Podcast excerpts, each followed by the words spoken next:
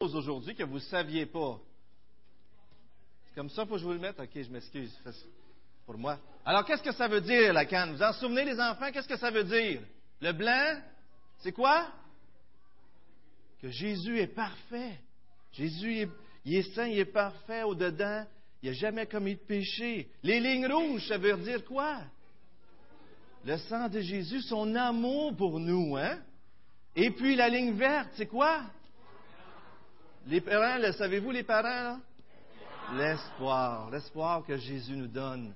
Et bien sûr, le J, pour nous dire quoi? Que c'est Jésus qui nous donne la vie. Quelle belle pièce de théâtre.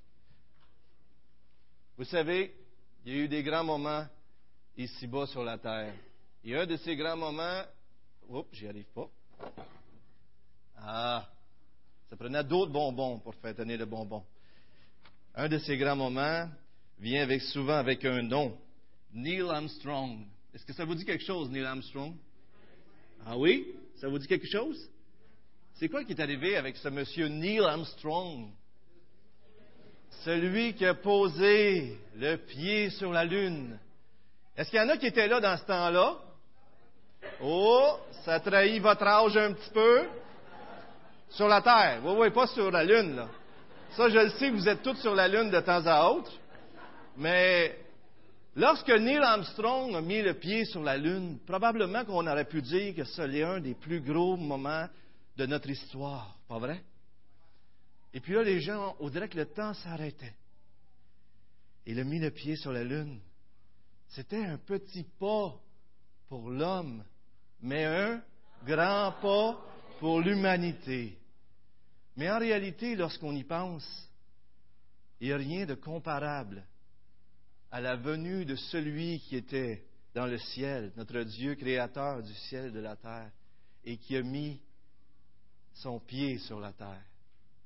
Dieu s'est incarné et est devenu un homme. Alors c'est encore plus glorieux. Imaginez-vous le Créateur du ciel et de la terre se fait homme. Et pendant que les enfants mangent leurs bonbons, on aimerait prendre quelques temps. Dans les Écritures, lorsque vous lisez les, versets qui touchent à la naissance de Jésus, Matthieu 1 et 2, Luc 1 et 2 sont surtout les passages qui y touchent. Vous voyez des thèmes. À vrai dire, j'en ai vu quatre. Et un de ces thèmes-là, c'est la lumière. La lumière qui vient illuminer nos ténèbres. Mais pas les ténèbres. Euh, les ténèbres, dans le sens biblique, c'est, c'est un peu comme si on dirait broyer du noir, être en colère noire. Les ténèbres, on pense au mensonge, on pense à la colère, à l'amertume, au crime, au meurtre. On pense à toutes ces choses sombres, les choses qui se font dans les ténèbres. La lumière, elle, on pense à la vérité, on pense à l'honnêteté, on pense à la lumière, la paix, la joie, toutes les choses que Jésus nous a données en Jésus-Christ. Alors cette lumière est venue nous visiter dans nos ténèbres. Regardons un premier passage. Ce matin, à l'écran, je vais vous donner plusieurs textes qui nous parlent de la naissance de Jésus. Et j'aimerais que vous remarquiez ces quatre thèmes-là. J'englobe tout ça dans cette idée de lumière. Mais les trois thèmes qu'on va voir à partir de maintenant, c'est que Jésus, c'est Dieu qui s'est fait homme. Jésus, c'est aussi le roi des rois. Et Jésus, c'est aussi notre sauveur. Jésus, le bébé, celui qu'on appelle le bébé, qu'on regarde comme tout petit dans une crèche, est en fait le Dieu de l'univers, est en fait le roi des rois, est en fait notre sauveur. Regardons Luc 1, 78 à 79 qui nous parle de cette lumière. Regardez comment c'est bien dit. C'est grâce à l'ardente miséricorde de notre Dieu que le soleil levant nous visitera d'en haut pour éclairer ceux qui sont assis dans les ténèbres et dans l'ombre de la mort, et pour diriger nos pas dans le chemin de la paix. Est-ce qu'il y en a parmi vous qui ont déjà attendu que le matin se lève? Vous savez, des fois, on dort mal, qu'on a hâte que le soleil vienne, c'est sombre, c'est obscur. Eh bien, lorsque Jésus est venu, c'est, comme le, le, soleil qui venait de resplendir, qui a commencé à se lever dans nos vies. Et ça, c'est tellement extraordinaire. Et comment Jésus lui-même dit, je suis la lumière du monde. Mais comment Jésus devient notre lumière? Premièrement, parce qu'il est le Dieu qui s'incarne, le Dieu qui vient à votre rencontre, le Dieu qui veut rentrer en relation avec vous. Vous savez, durant la Deuxième Guerre mondiale, il y avait une des mères, de nombreuses mères, qui, pour faire penser à leur papa qui était parti à la guerre, les emmenaient dans leur chambre. Et il y avait, il une femme, Billy Graham raconte cette histoire, qui connaissait une dame, il y avait un grand cadre avec euh, la photo du papa. elle amenait son, le fils, et à tous les jours, pour rappeler, rendre vivant la présence de son papa. Ton papa, il est là, il est parti, mais il est toujours vivant. Puis à un moment donné, la mère emmenait l'enfant, emmenait l'enfant, et l'enfant vient, le fils vient à dire, Maman, ça serait-tu le fun si papa sortirait du cadre? Et vous savez qu'est-ce qui est arrivé à Noël? C'est exactement ça. Durant des années, des décennies, des siècles, on a regardé au ciel, on a, regardé, on a prié Dieu, on, lui a, on a regardé à lui, on a désiré qu'il vienne. Et à, Noël, à Bethléem, Dieu est sorti du cadre du ciel et est venu nous rencontrer. Pourquoi? Parce que dans le cœur de l'homme, il y a un grand vide que l'homme cherche à combler de toutes sortes de façons et que Dieu ne nous a pas laissés dans notre misère.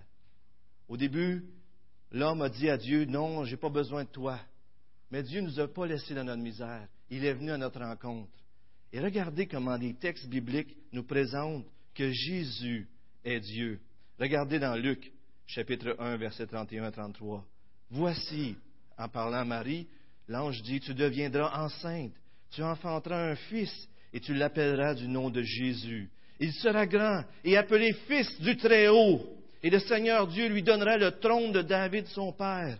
Il régnera sur la maison de Jacob éternellement, et son règne n'aura pas de fin. C'est pourquoi le saint enfant qui naîtra sera appelé fils de Dieu. Déjà, dès le début, dans les textes bibliques, Jésus n'est pas présenté comme un petit bébé qui est cute. Oui, sûrement qu'il était magnifique, puis tout ça. Mais Jésus est présenté comme Dieu. Regardez ce texte dans Matthieu, chapitre 1, verset 23. Et vous le connaissez. Voici que la Vierge sera enceinte. Elle enfantera un fils, et on lui donnera le nom d'Emmanuel. Ce qui se traduit, quoi? Dieu avec nous. Dès le début, c'est une, citation de l'Ancien Testament.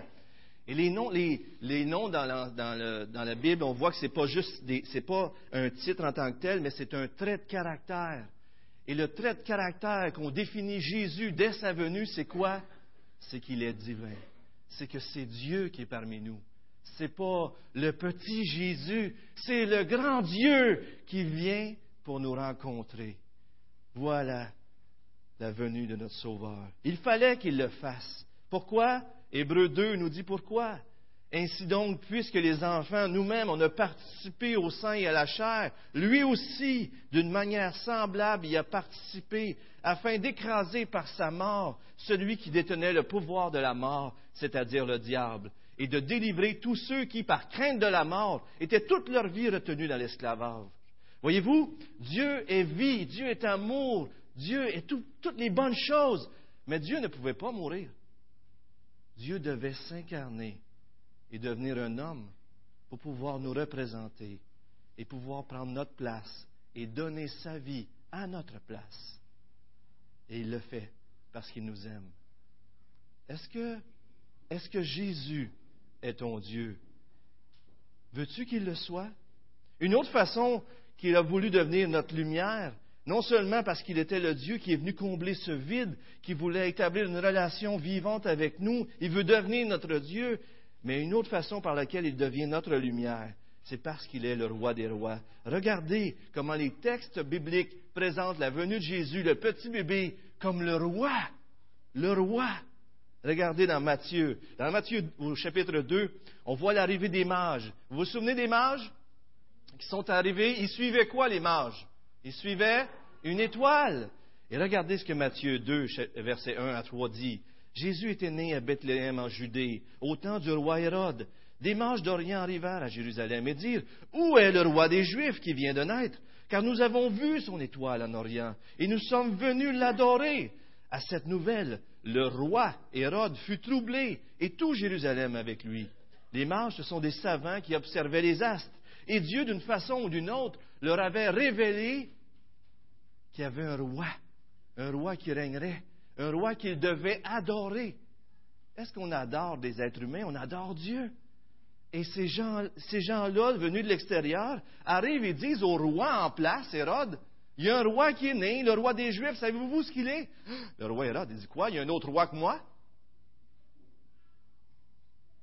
Et le roi Hérode, est-ce qu'il a aimé ça? Il n'a vraiment pas aimé ça. Il a même commis un grand crime par la suite. Mais le roi a cherché à le savoir pour le faire mourir dès le début de son arrivée. Dès son arrivée, Jésus-Christ a fait face à quelqu'un qui voulait le faire mourir. Ça a été sa réalité de toute sa vie. On a voulu le faire mourir et à la fin, parce qu'il l'a voulu, il a donné sa vie. Mais Jésus est le roi.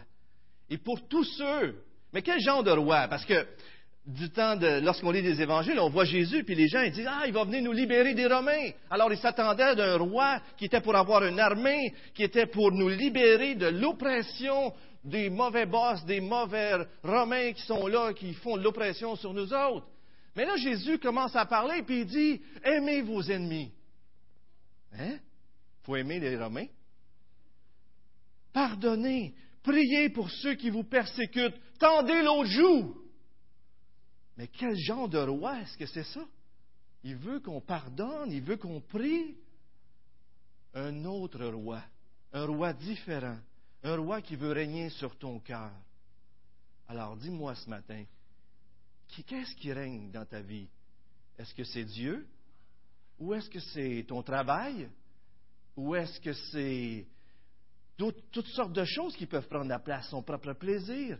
On peut aimer, euh, on est tellement insécure des fois qu'on peut faire en sorte que notre vie est remplie de toutes sortes de choses, sauf de Dieu. Mais souvent, savez-vous, celui qui règne dans notre vie, c'est qui? C'est qui qui règne souvent sur notre vie? C'est nous-mêmes. Et lorsqu'on dit que Jésus veut régner sur notre vie, des fois on réagit comme Hérode. On veut éloigner Jésus. On veut le faire mourir. Parce qu'on ne veut pas que Jésus règne sur notre vie. Pas vrai? Jésus peut devenir une lumière dans ta vie si tu lui permets de devenir ton roi. Il va te libérer de toutes les oppressions, de l'oppression de vouloir un, fonds de retraite, l'oppression de travailler ou de vouloir avoir de la gloire, ou l'oppression de, vouloir plaire à tout le monde, de la crainte des hommes, ou toutes sortes de choses qui peuvent régner dans ta vie. En d'autres mots, Jésus veut te libérer du péché et de tous les autres faux dieux de ta vie. Mais pour ça, il faut que tu abandonnes. Il faut que tu plies le genou devant le roi des rois. Jésus, c'est le roi. Regardez Matthieu 2, chapitre 10. Ils suivirent l'étoile, éprouvèrent une grande joie. Ils entrèrent dans la maison, virent le petit enfant avec Marie, sa mère, se prosternèrent et l'adorèrent. Ils ouvrirent ensuite leur trésor et lui offrirent en présent de l'or, de l'encens et de la myrrhe. Un petit enfant qui recevait des cadeaux d'un roi. Mais Jésus veut régner dans notre vie, pas d'une façon à nous écraser. Il veut régner notre vie en gagnant notre cœur. C'est comme ça que Jésus le fait. Vous savez, Jésus, je l'ai accepté comme mon roi, mais je ne me sens pas oppressé par Jésus. Non, je suis en amour avec Jésus, parce qu'il a donné sa vie pour moi. Il est mon roi, mais parce qu'il a il s'est rendu le serviteur de tous et parce qu'il est mort à ma place sur la croix. Regardez un autre passage dans Luc 4. Quel genre de roi il est. En commençant son ministère, Jésus a dit, L'Esprit du Seigneur est sur moi parce qu'il m'a oint pour guérir ceux qui ont le cœur brisé. Avez-vous le cœur brisé ce matin? Pour annoncer la bonne nouvelle aux pauvres. Est-ce que vous vous sentez pauvre ce matin? Il m'a envoyé pour proclamer aux captifs la délivrance vous êtes peut-être captif de quoi que ce soit et aveugle le recouvrement de la vue. Renvoyez libre les opprimés et pour proclamer une année de grâce du Seigneur. Et lorsque Jésus a fini de lire ça, il a fermé le livre, il a dit, aujourd'hui c'est accompli. Aujourd'hui c'est accompli. Jésus veut vous libérer de l'oppression.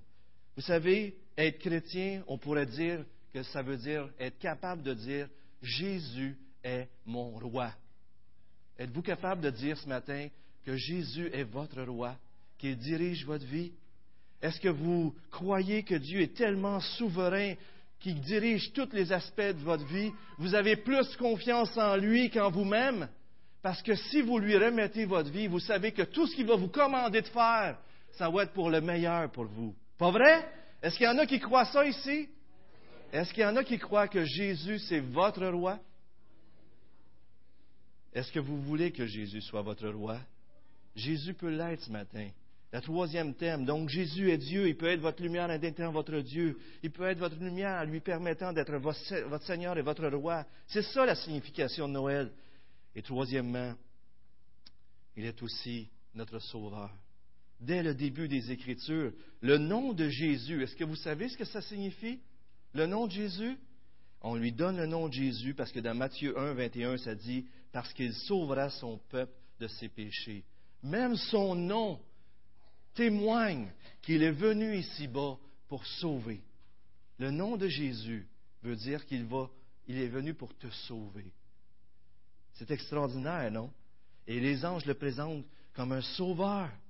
Jésus lui-même dit, pas longtemps avant sa mort, Maintenant mon âme est troublée, et que dirais-je, Père, Père sauve-moi de cette heure, parce qu'il voyait la croix s'en venir. Mais il dit, mais c'est pour cela que je suis venu, dans Jean 12, 27. Jésus est la seule personne qui a vécu pour mourir. Mourir pour toi, mourir pour moi. Jésus est un sauveur.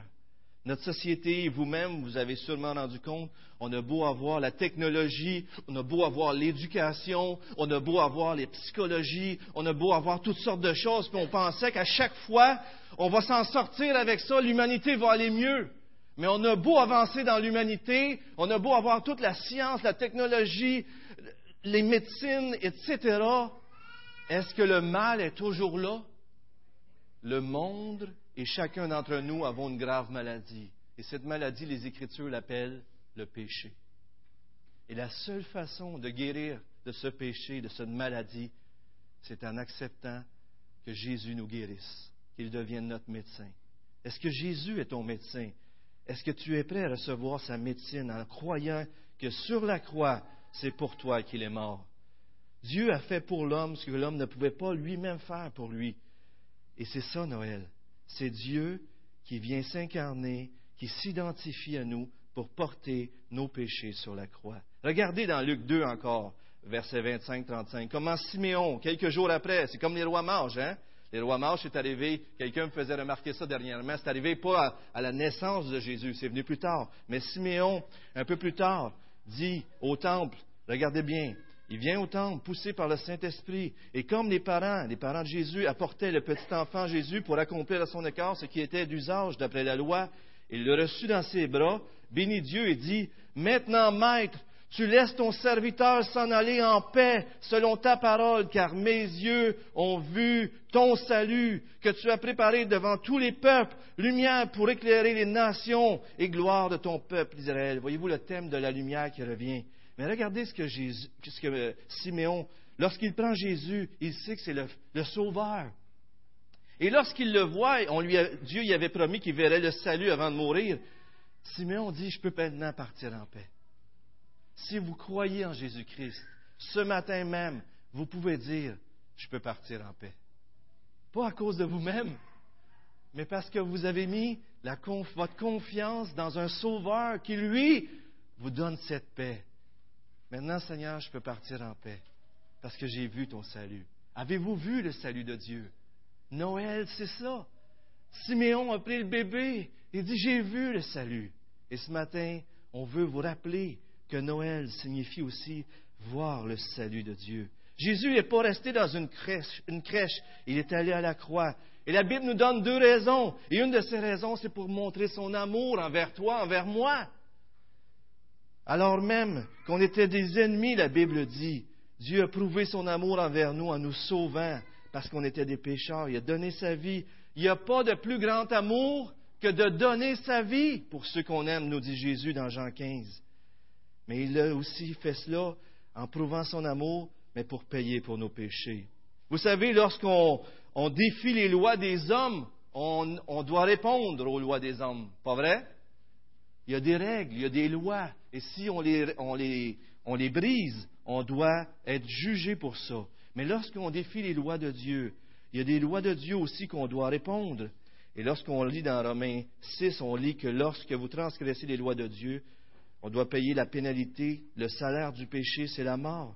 Et dans 1 Pierre 2, 24, Jésus a porté nos péchés en son corps, sur le bois, afin que, mort à nos péchés, nous vivions pour la justice. En d'autres mots, Jésus, qui était parfaitement Dieu et parfaitement homme, nous rassemble à lui, nous réunit à lui. Mais Jésus, qui est devenu homme, peut maintenant mourir à ma place sur la croix.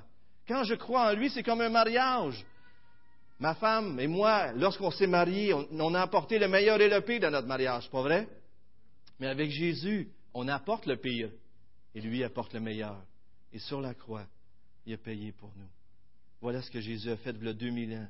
Et aujourd'hui encore, vous pouvez vivre parce que c'est un Dieu éternel, le pardon de vos péchés. Vous pouvez avoir la différence dans vos vies encore aujourd'hui.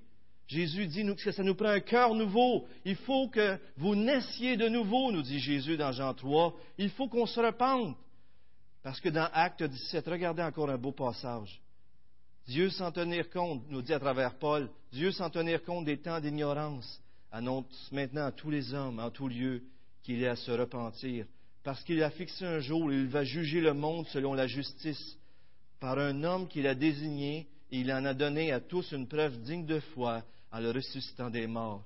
Un jour, le bébé qu'on a vu dans une crèche et qui est devenu un homme qui a donné sa vie sur la croix va revenir, et ce ne sera pas un bébé qui va venir, ça va être le roi des rois, et ça va être le juge et pour tous ceux qui auront fléchi les genoux déjà en croyant qu'il est mort pour nous, nous n'aurons pas à faire face au juge, mais à notre Sauveur bien-aimé.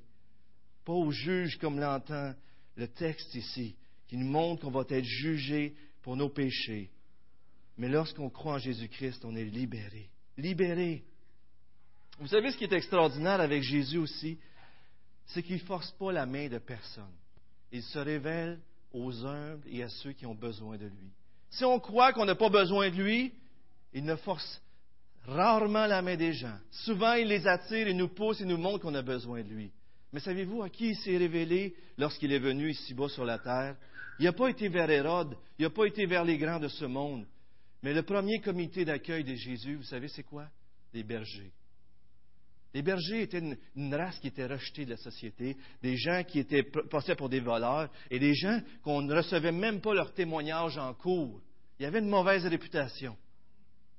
Mais Jésus nous dit Heureux les pauvres en esprit.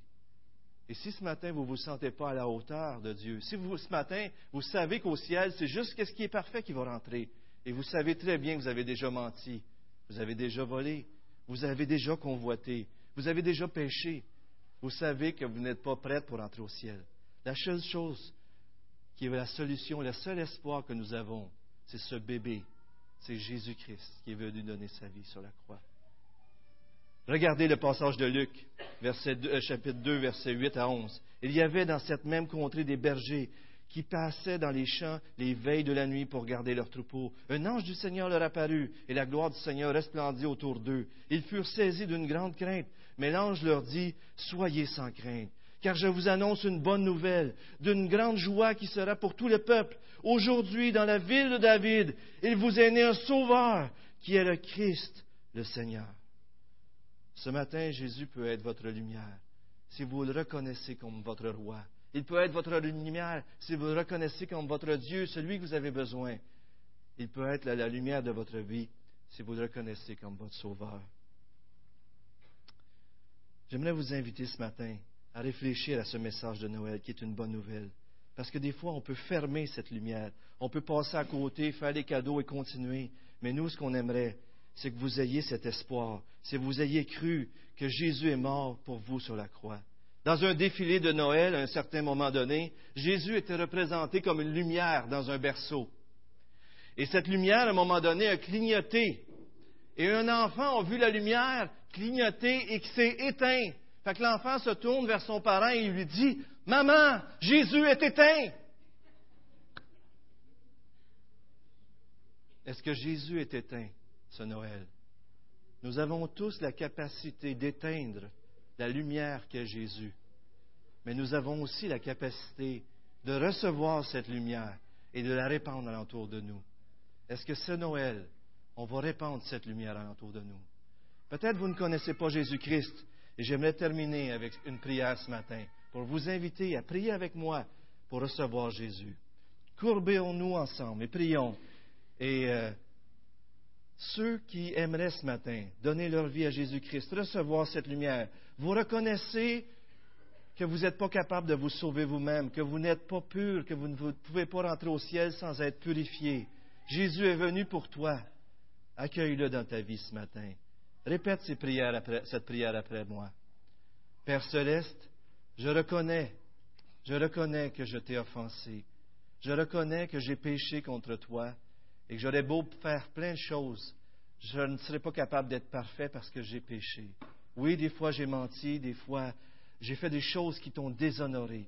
Mais aujourd'hui, aujourd'hui, je place ma confiance en toi. Je reconnais que tu es venu ici-bas pour donner ta vie sur la croix à ma place. Tu es mort à cause de mes péchés pour que par ta vie parfaite, je puisse vivre pour l'éternité. Tu es venu du ciel donner ta vie pour mourir, pour que moi je puisse avoir la vie et entrer au ciel. Aujourd'hui, j'accepte ton salut. Aujourd'hui, je te reçois dans ma vie. Au nom de Jésus-Christ. Amen.